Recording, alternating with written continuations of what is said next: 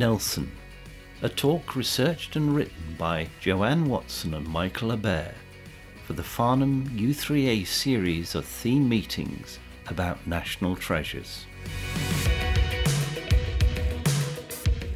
Listen to Joe Watson tell us the story of the life of this seafaring legend and hear what the Nelson touch means. First of all, I should say that this talk actually was written by Michael Abert. Unfortunately, he's not in a position to give it, so he sent me the script. Any mistakes in it are due to the tweaks I've made in the script since he sent it. I know he did a lot of research before this started, and I know he's watching on Zoom, so good morning to Michael. Each year on the 21st of October at 8 o'clock in the morning, the Royal Navy observes a special ritual. The flags of the most memorable signal ever sent from a British warship are hoisted to the mainmast of HMS Victory in Portsmouth Dockyard. I'm sure you recognise that particular signal. England expects that every man will do his duty. It is Trafalgar Day, the anniversary of a naval victory so devastating and complete that it put an end to war at sea for over a hundred years. It's a sign of affection for the great naval admiral who lost his life that day 216 years ago off the coast of Cadiz in Spain.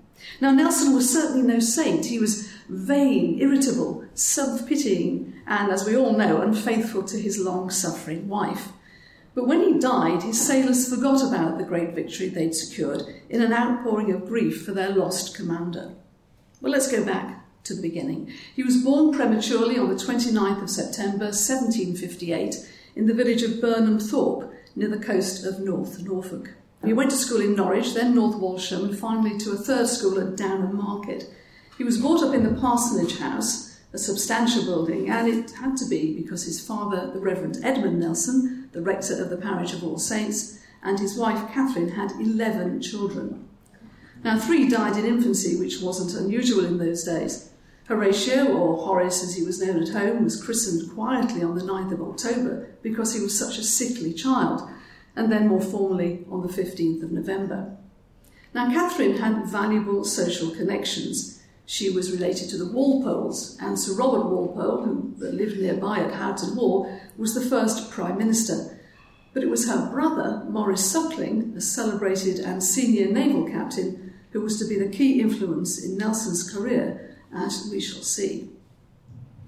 Now, Nelson's childhood took an unexpected turn when he was just nine at Christmas in 1767, when, in the space of a week, his mother and grandmother both died. His 12 year old sister, Susanna, took over the running of the home until she was apprenticed to a milliner. His father, Edmund, continued as he had done before the deaths, taking long holidays in Bath to escape the winter wind in Norfolk. So it was Uncle Maurice who stepped into the breach to steer his career through his notable connections, not for the first or last time. Now, at this stage, Maurice was captain of the Reasonable, which was lying in dock at Chatham, and after Horatio pleaded to be allowed to go to sea, Maurice allowed him to join his crew. He was 12 and would have been classed as a captain's servant, one of several on warships at that time. In reality, servants in the Navy were apprentice officers. Now, Nelson was considered small and sickly, and even as an adult, he was no more than five foot six. He'd never been outside Norfolk before travelling by coach to King's Lynn, then on to London, and finally to Chatham. At first, he couldn't find his uncle's ship, and when he did, he wasn't there, so Horatio stayed on deck all night waiting. It's a strange coincidence that Nelson's first and last ships were both moored together at Chatham that day. Now, the Reasonable was expected to sail to the Falklands, but at the last minute was put on guard duties in the Medway estuary. Captain Suckling was then posted to another ship, but realising that continual guard duties was no way for a boy to gain naval experience, he got his nephew a job on a merchant ship, the Mary Ann. It sailed from London to the West Indies. It was on this journey that Horatio first suffered from seasickness, which he had for the rest of his life. Now, the voyage took about a year, and he learnt a lot about sailing and navigation. Horatio then returned to Uncle Maurice and was promoted to midshipman, which ensured he would have a good, sound start to his naval career. After that spell in the Merchant Navy, a much more relaxed service, it was hard to get back to the tougher and frankly brutal lifestyle, but he managed it and, as we know, flourished despite his seasickness and rather frail health. Press gangs were in constant use to crew the ships, punishments were severe, and food, especially for the lower decks, was certainly not cordon bleu standard. In 1773, Nelson was included on a trip to try and find the fabled Northwest Passage, the route through to the Pacific via the north of Canada. Horatio, by then just 14, left his ship one day to try and kill a polar bear so he could give the skin to his father. It all ended up as a potentially disastrous episode when he was facing up to a huge bear and his musket failed to fire. Fortunately, his quick thinking captain saw what was happening and fired a cannon to scare the bear off. Young Horatio certainly learned a lesson that day, and of course, the expedition failed to find the route and they returned home. Now, his next ship was a frigate called the Seahorse. Now, frigates were fast, lightly armed warships who were the eyes and ears of the Navy, often acting independently and usually kept away from the heavyweight military engagements. Nelson served on many, gaining valuable experience. But his first mission could well have been his last, as on board the Seahorse sailing to the East Indies, he contracted malaria. He was desperately ill and wasn't expected to survive, so he was put on the next ship home. Nelson himself was pretty sure he'd die and decided, well, even if he did live, he wouldn't have a future in the Navy. Then, in a burning fever, he says he had a vision of a radiant orb. As he later explained, after a long and gloomy reverie, in which I almost wished myself overboard, a sudden glow of patriotism was kindled within me and presented my king and country as my patron. His survival instinct kicked in. I will be a hero, and confiding in Providence, I will brave every danger. Well, this was something the young Nelson never forgot, and must have had a profound influence on his future career. Eventually, he recovered from his malaria, though it was to reoccur throughout his life. Now, fortunately for us, Nelson was a prolific letter writer. Eight volumes had been published, which chart his life very conveniently. In April 1777, Nelson was called to London to sit his exams for a commission. The Navy's rules clearly stated that there was a minimum age of 20, and Nelson was only 18, but probably due to the influence of Uncle Maurice, he passed with flying colours. And just two years later, he was promoted to post captain, almost certainly the youngest captain the Royal Navy has ever seen. And he wasn't yet 20. Well, the next few years marked something of a low point militarily, and once more his malaria returned and he had to be shipped back home. He headed to Bath and began his slow recovery. Now, Nelson seems to have used his time there considering the problems faced by his men and thinking about the effect their death or injury had on their families. Seeing so many shipmates die inevitably coloured his approach throughout the rest of his career. He subsequently always arranged for his crews to have fresh provisions, especially lemon juice, which helped to prevent one of the biggest killers in British warships, scurvy. Three years later, in 1782, Horatio had made a full recovery and joined Lord Hood's squadron off New York, where he met another influential man who was to have a major impact on his career Prince William, son of George III, later to become William IV. Now, William was then a young midshipman on Lord Hood's flagship, and the future king reported in his journey that Captain Nelson was the nearest boy of a captain I ever beheld. He went on. His dress was worthy of attention. He had a full laced uniform. His lank powdered hair was tied in a stiff Hessian tail of an extraordinary length. The old fashioned flaps on his waistcoat added to the general quaintness of his figure and produced an appearance which, well, particularly attracted my notice, for I had never seen anything like it before. But the prince concluded that there was something irresistibly pleasing in his address and conversation when speaking on professional subjects that showed he was no common being. Other men Nelson befriended and stayed close to for the rest of his life included Collingwood and Troubridge, future captains under Nelson, and hugely important seamen in their own right. Horatio had many close friends and always cared deeply for the welfare of his men, but he kept a firm discipline, from time to time using floggings and worse when needed. But we mustn't fall into the trap of looking at history from our modern day perspective. Times were very different then. The punishments did, though, protect the rest of the crew from the lawless ones amongst them. He ran his ships with strictness, fairness, and sympathy rather than fear. His crews responded with loyalty and devotion. When his second frigate was laid up, his men, every one of them, including all the press men, volunteered to serve under him again, and he was still only 21.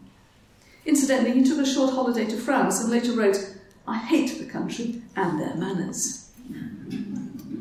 Now, Nelson was never really content at being a peacetime sailor and came into his own in wartime.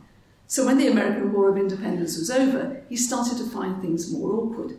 He was never much of a social animal, and whilst he was happy with his crew and close friends, he found formal dinners, parties, and receptions caused his shyness to come out. Now, his next job was to prevent the Americans trading with British possessions. British law had stated that as the Americans had made themselves foreigners, they weren't allowed to conduct trade of any sort with our colonies. Horatio took this law literally and made himself unpopular over it. The trouble was that the Americans needed trade, and so did the colonies, who until his arrival had turned a blind eye to the law. He became so unpopular in the Caribbean that on some islands he couldn't even go ashore. He became lonely and probably depressed, so he got married. He was 27. His wife was Fanny Nisbet, a widow with a five year old son, Josiah, who many years later was destined to save his life. Horatio and Fanny had met some years before and had corresponded ever since. She was almost certainly the widow of one of his shipmates who he met when he was in the Caribbean. One of his letters said, My dear Fanny, with my heart filled with the purest and most tender affection do I write this. I daily thank God who ordained that I should be attracted to you. Fortune, that is money, is the only thing I regret the want of, and that is only for the sake of my affectionate Fanny. My whole life shall be devoted to make you completely happy, whatever whims may sometimes take me. We are not of us perfect, and myself probably much less than you deserve. I am, etc. Horatio Nelson. Now, perhaps this letter, one of many in a very similar vein, shows us a little of the future of their relationship. Whilst they speak of affection and respect, love is hardly ever mentioned, unlike the many letters he later sent to the other love of his life, but more of that later. Now, in the 18th century, merit would get a sailor so far as captain, but after that it was down to seniority alone. In other words, dead men's shoes. In peacetime, there were more captains than ships, so Horatio went home to Norfolk to live the life of a minor country gentleman. It went on for five years, doing all the things he disliked parties, dinners, and the like. Fanny hated the cold and damp of Norfolk after the West Indies and was not much use to him socially, and they had no children then together to distract them. He pestered the Admiralty endlessly for another ship, but it wasn't until 1793, when the French executed Louis XVI, that he got one. He was very lucky. He was given command of the 64 gun Agamemnon, as he said later, his favourite ship. With war starting again, this time against France and Spain, he was, at 34, suddenly a happy man once more. His role was to be in the Mediterranean as part of the Navy's remit to keep Napoleon's ambitions under control and to prevent him invading Britain. It was when he was stationed in Naples that Horatio met the British ambassador, Sir William Hamilton. He was 62 years old, and his young wife Emma, who was less than half his age. Now, born in Cheshire, her real name was Amy Lyon. She left home as a young teenager to get a job in London as a maid, but became embroiled in the sex trade. She fell pregnant by a reckless young aristocrat, but at the age of 16 got lucky. She found a protector, Charles Greville, a younger, nice but dull aristocrat. She gave up her child and was renamed by him Emma Hart to reduce the gossip around town. Now, after a while, Greville decided that he had better get himself married to a rich heiress, and his bit on the side was, well, just for a while, a bit awkward. So he sent her on loan to his uncle, Sir William Hamilton. He fully intended to reclaim her when things settled down. Not surprisingly, Emma was furious with this deceit but remarkably settled into Neapolitan life, and then old Hamilton surprised everyone, and possibly himself, by marrying her. Now, I should for the record state that modern historians are much more sympathetic to Emma than most of their predecessors, though she was hardly a typical ambassador's wife. Now, Nelson didn't spend too long in Naples on this occasion before he sailed off to Corsica, where he was in charge of a shore battery near the old town. Here, he was hit in the face by a piece of shrapnel when a shell exploded close to him, and he was temporarily blinded in his right eye. Now, some say he lost his eye, but this appears not to be accurate, and the Admiralty went on record in 1804 to this effect, though his eyesight did deteriorate. Contemporary portraits never show him with an eye patch, which was added by early 20th century filmmakers. Now, we generally think of Nelson as having three great victories the Nile, Copenhagen, and Trafalgar. But it was the earlier victory at Cape St Vincent in February 97 that set him apart as an outstanding commander. The admiral was Sir John Jervis, who sighted a much larger Spanish fleet off the coast of Portugal. The way that sea battles were fought in those days was determined by the very narrow arc in which the guns could fire. The larger ships were all lined up and sailed in opposite directions to their opponents, with all guns on that side blazing, which led to the term a ship of the line. Now it's worth explaining a bit about naval hierarchy. There were nine sorts of admiral there were rear admirals, who were less important than vice admirals, who in turn were inferior to admirals of the fleet. Add to that, the Navy was divided into three colour coded divisions the blue, the white, with the most important, the red, and each with three sorts of admiral, so a total of 60, 20 per colour. So it seems that red admirals are not just butterflies. now, when there were insufficient ships for officers, they were paid half salary on shore leave, although it was often rather less than half pay. But back to St Vincent. Jervis found the Spanish fleet were somewhat ill prepared early in the morning of Valentine's Day in 97, not in one line, but in two distinct groups. Jervis was considerably outnumbered and outgunned by the Spaniards, but his crew were better trained and led. Now, Nelson was near the end of the line and he realised the battle would be over before his turn came to have a bit of fun. But having been given the freedom to use his discretion, he sailed away from the enemy, tacked back, and fought six of the Spanish ships, one after the other. Now, it wasn't acceptable for officers of captain or above to get involved with boarding enemy ships, but Nelson personally led one successful boarding party. And as you can imagine, his men loved the fact that he would personally get involved with the dangerous bits of the job, and that is largely where the love and respect of his crews came from. Cutting a long story short, Nelson was awarded the Order of the Bath and a for his efforts, then shortly afterwards promoted to a Rear Admiral of the Red. Now, Nelson was a bit unsure about whether his adventures and successes would be reported accurately back home, so he even wrote his own version of events and had it published which of course earned him the praise and adulation that he craved so much, and it has to be said, richly deserved. Not everything was plain sailing after the initial battle. The Spanish had retreated to the harbour in Cadiz and wouldn't come out.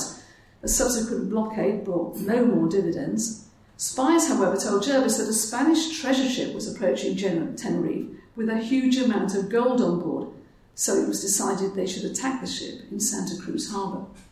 Nelson created the plan, including the use of 4,000 Marines who would land, attack the ship from the interior, whilst his ships bombarded the town from seaward. Unfortunately, things didn't work out as fewer Marines were made available, and Santa Cruz was well defended. Now, the first British landing party was forced to retreat, and Nelson decided to lead the second attempt himself. But as he was embarking from the ship's barge, he was shot through the elbow, shattering the bone and cutting the main artery. He immediately fell to the floor, but was looked after by his stepson, Josiah Nisbet, who was, as ever, at his side. He used a neckerchief as a tourniquet to stop the flow of blood. Now, Nelson himself frequently stated afterwards that is what saved his life. The ship's surgeon amputated his right arm, and the severed limb was thrown into the sea on Nelson's orders. But you can see Nelson had a few things to say after the amputation. He wanted all the instruments warm by the surgeons before they tried it on someone else. Now, not surprisingly, he returned to London in a very depressed state. Who, he wondered, would want a left handed captain? But as he arrived in London, he was greeted by admiring crowds, cheering him all the way, which must have improved his mood. Nelson's wound took a very long time to heal, but he and his wife Fanny were at their happiest together during this time, attending the theatre and various society functions together, he soon bought a house just outside Ipswich called Round Wood. This modest little cottage comprised four bedrooms, two parlours, but about 50 acres. Unfortunately, the conveyancing took so long that he returned to actual service before they could move in, and he didn't even stay a night. As Michael says, nothing changes in the world of lawyers, does it? Now, Nelson was back on active service in the Med in March 98 in HMS Vanguard.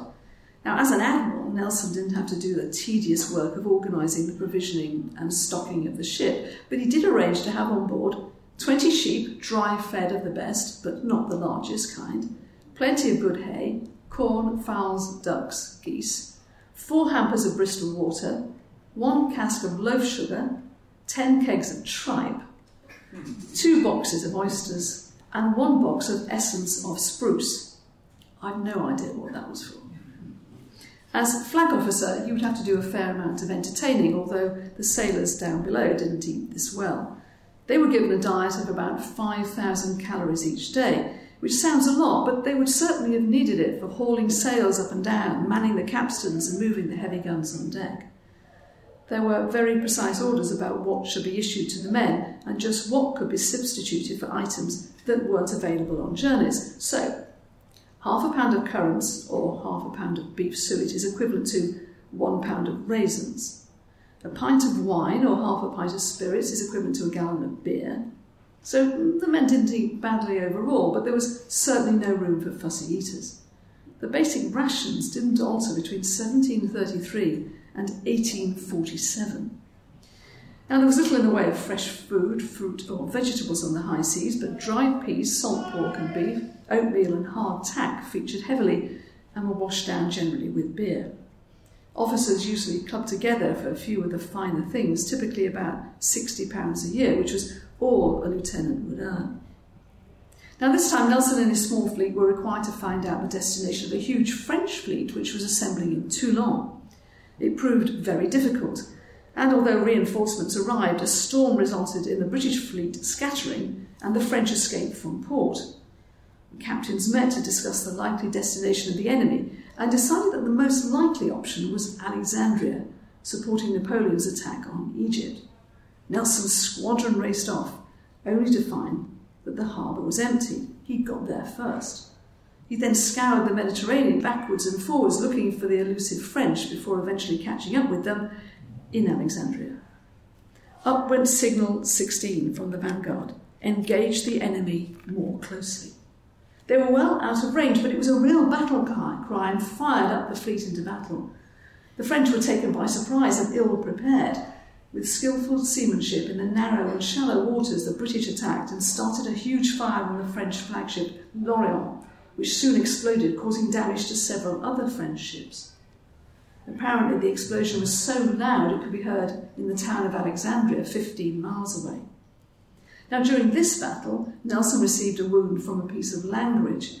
This was a particularly nasty anti personnel shot, consisting of loose bolts, nails, and various other pieces of metal tied together in a loose bag and fired at close range. Poor old Horatio thought he was going to die, but it turned out only to be a superficial wound. But the scar was there for the rest of his life.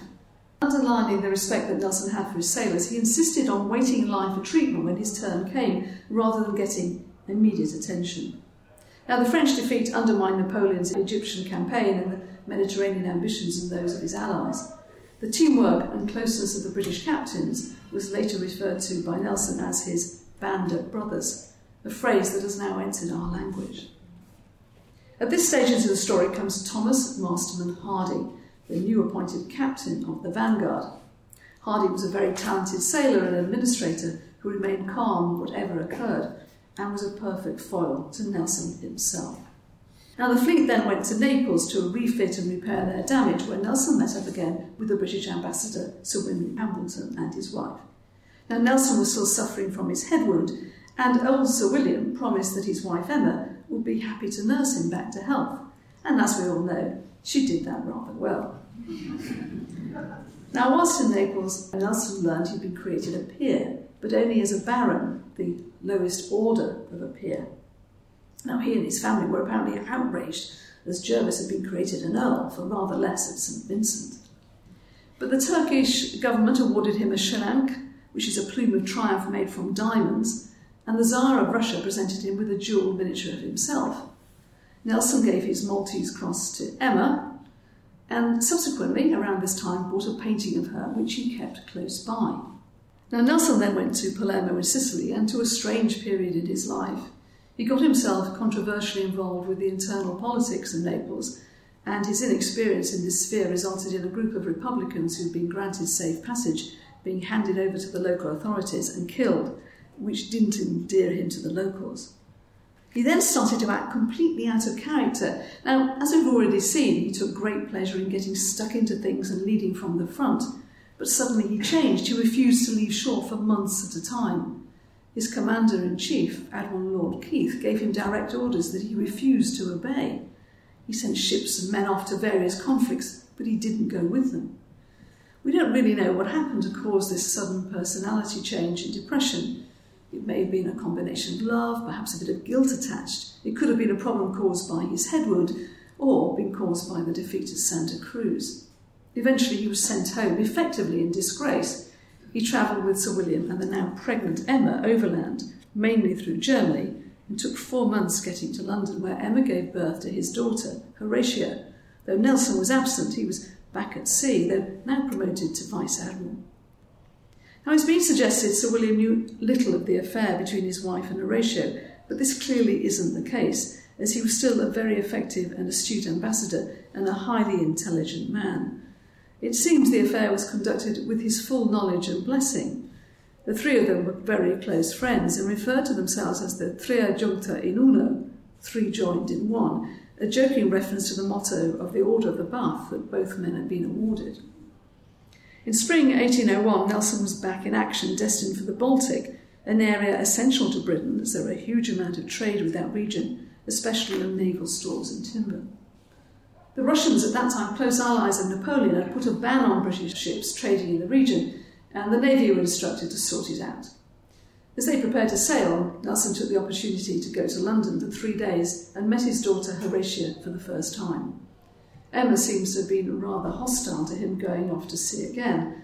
Perhaps it was postnatal depression, but he destroyed all her letters, though she kept his replies, often three or four in a day. By this time, he was referring to her as my own dear wife. While sailing across the North Sea, Nelson held his now trademark intensive briefings with the captains of the other 21 ships in the fleet and formulated a plan for the forthcoming battle at Copenhagen. The Danish fleet turned out to be better equipped and stronger than Nelson had anticipated and was supported by very strong defences. The British fleet started to move towards the Danes. Unfortunately, three of the vessels ran aground on the sandbanks, leaving Nelson rather short of firepower. Ignoring his own orders and plans, he went by a different route and probably saved more ships getting stuck. But three of Nelson's ships were flying signals of distress, and others were aground. So Admiral Hyde Parker, the very cautious leader of the entire operation, signalled to discontinue the engagement.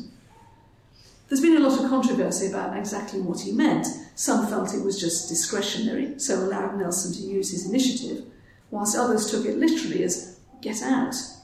This is when Nelson is supposed to have raised his telescope to his blind eye and said he didn't see any signals.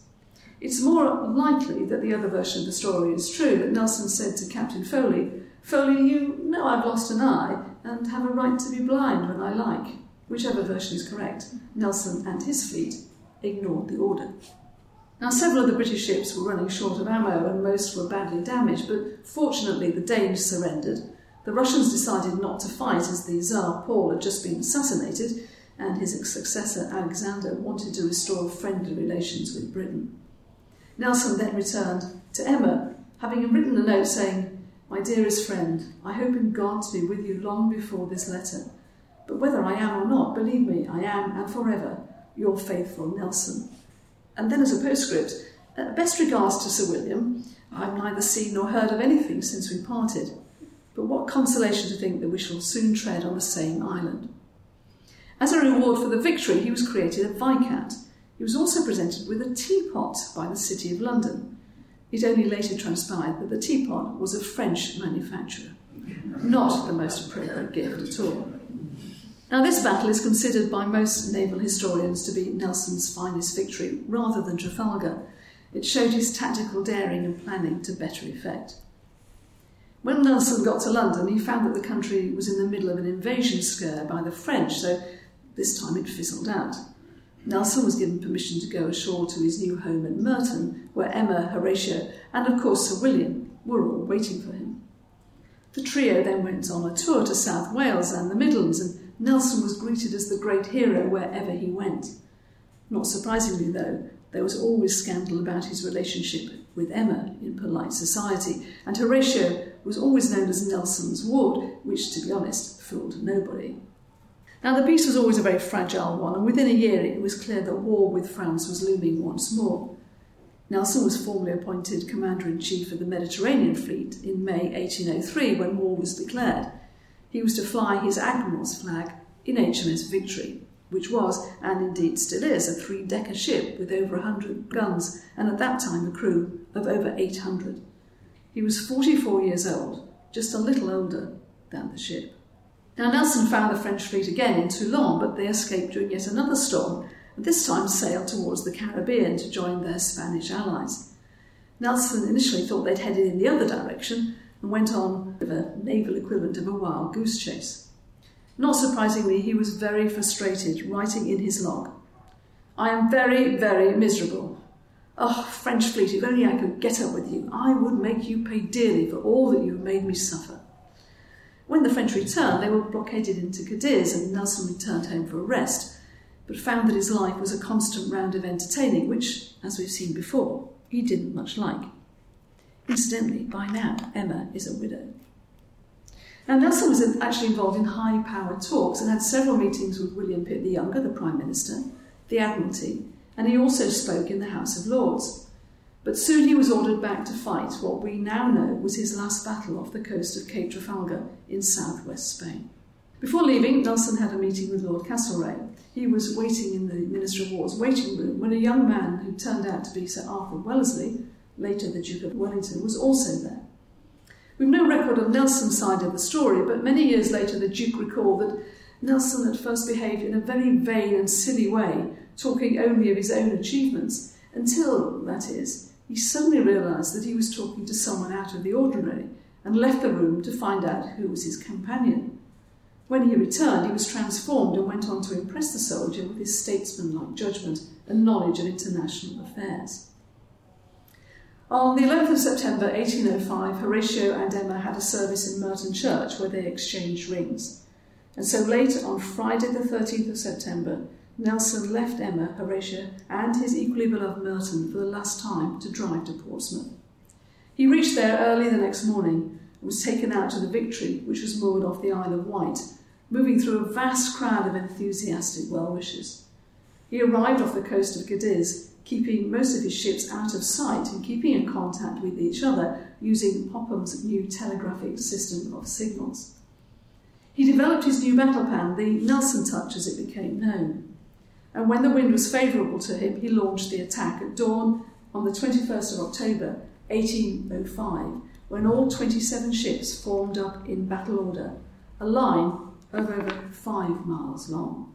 Now, as usual, he said his prayers in private. Then, moving slowly due to the light breeze, the ships formed themselves in two divisions. They moved and prepared for action. Now, we know the words of his prayer because he'd written it down beforehand, and these words are used every year on the 21st of October, Trafalgar Day, by the Navy. May the great God whom I worship grant to my country and for the benefit of Europe in general a great and glorious victory. And may no misconduct in anyone tarnish it. And may humanity after victory be the predominant feature in the British fleet. For myself individually, I commit my life to Him who made me, and may His blessing light upon my endeavours for serving my country faithfully to Him. I resign myself and the just cause which is entrusted to me to defend. Amen, Amen, Amen. He then went through the entire ship, speaking individually to each crew member in turn, then called his signal lieutenant, John Pasco, over and told him to signal to the fleet using the new system. England confides that every man will do his duty. Now, Pasco suggested changing confides to expects because there was no signal for the word confides, so it would have to be spelled out. Nelson agreed, and that is how the famous signal came to be sent. Now, it seems that some of, or most of the fleet failed to read or at least understand the signal, but they certainly saw and understood the one that immediately followed it close action, signal number 16 again. Now, it had been assumed that the enemy ships would turn and try for home, but unexpectedly they chose to fight. The wind was in the wrong direction, so they really had no option, and it was a fatal mistake as it was to turn out. The breeze was light, so Nelson's ships were moving at no more than walking pace, and there was a great concern for Nelson's personal safety, as the ships would, at that speed, be in close firing range for about half an hour before they could bring their own guns to bear. Everyone knew that the lead ship would be the victory, and just what Nelson looked like. It would have been hard to disguise a one armed man in full admiral's uniform with his decorations displayed on his chest.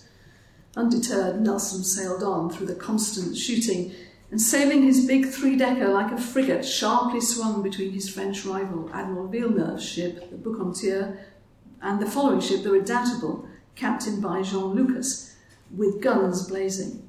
Now, Victory and the Redoutable got tangled together, which created a huge gap that the other British ships could sail through. He had separated the enemy into two parts. Further south, Admiral Collingwood had splayed his ships out into a fan shape and was attacking the French and the Spanish on a ship by ship basis, despite being outnumbered and under tremendous fire. Victory was still tangled up with the Redoutable, and the sharpshooters positioned in the French ship's rigging were taking a heavy toll on the British flagship. Nelson and Hardy continued to lead from the front by setting an example and slowly marching up and down the quarterdeck between the 12 pounder guns to show the men that they were not afraid. At about 1.15, Nelson felt a sharp blow on his left shoulder, instantly followed by a distinct snap as his backbone was shattered. He fell to his knees in a pool of blood, exactly where one of his men had been killed earlier, and by the time Hardy got to him, he knew he was dying. Hardy, they have done it at last, he said. And when Hardy tried to say otherwise, he said, My backbone is shot through. He was carried below, insisting that his uniform stars were hidden from view so his men wouldn't know it was their admiral who had been injured. Had they been, they could have been discouraged. He was put in a cot and was looked over by the surgeon, Dr. William Beatty, who confirmed what Nelson had said, and nothing could be done for him. Now the battle raged on, and despite the first three British ships suffering appallingly, by 2.30, things were slowly going Britain's way, with great work from the Redoutable and the Temeraire. Temeraire of Turner painting, you remember. Only then was it when, when Hardy was at last able to go down to see the Admiral. He told him that 12 or 14 of the enemy's ships are now in hands, and he was sure they were giving the French and Spanish a real drubbing. Hardy went back on deck for 50 minutes and then returned to Nelson, where he took his hand and congratulated him on a decisive victory. Nelson said, God bless you, Hardy, and asked that his body be taken home rather than thrown overboard. Made a request that he take care of dear Lady Hamilton. Then asked Hardy to kiss him on the cheek, which Hardy did. His last words were indistinct, but certainly included God and my country. Things were neatly summed up by Captain George Hewson of the Dreadnought. Lord Nelson lived to hear that victory was gained. He said he died happy, recommended the fleet to be anchored, embraced Captain Hardy, who he loved as a son, and gave up his ghost. His death is greatly lamented by every person. Now, he endeared himself to the seamen and the officers by his humanity and considerate manners in him and the country, but they had lost the greatest admiral of his age. In total, 17 ships were captured, and another was a blazing inferno. The victory was so complete there was not another major naval battle for over a hundred years. Now, communications were fraught, hampered by a fierce storm, and news of the battle and his death and Collingwood's dispatches were sent by HMS Pickle, a small schooner which landed eventually in Falmouth. They were sent post chaise, 21 changes of horse, over the 270 miles in 37 hours to London.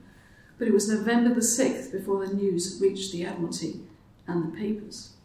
The Times captured the mood of the nation. We do not know whether we should mourn or rejoice the country has gained the most splendid and decisive victory that ever graced the naval annals of England, but it has been dearly purchased. The great and gallant Nelson is no more. Now, Nelson's body had been placed in a cask filled with brandy and then transported to Gibraltar on the Victory, where spirits of wine were added and replenished to preserve the body.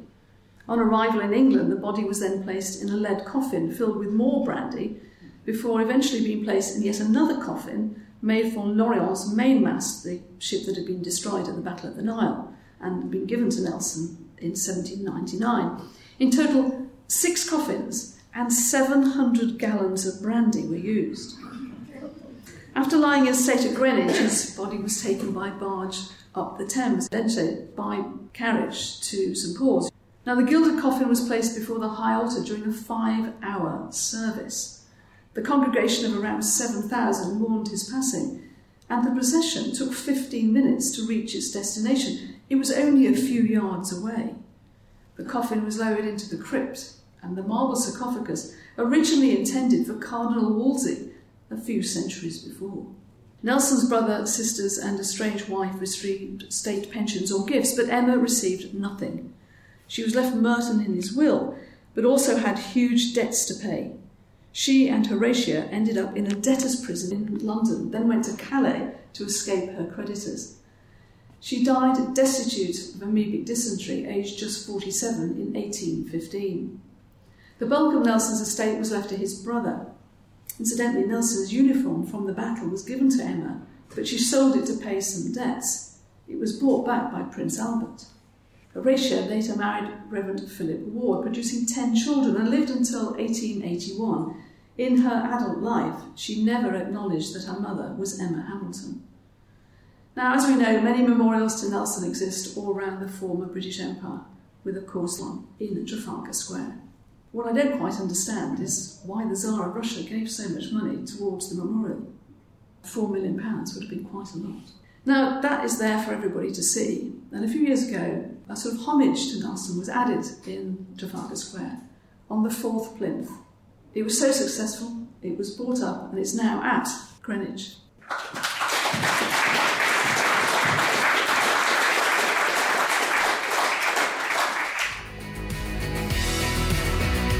This podcast has been produced by the Mr. T Podcast Studio in association with the Farnham U3A.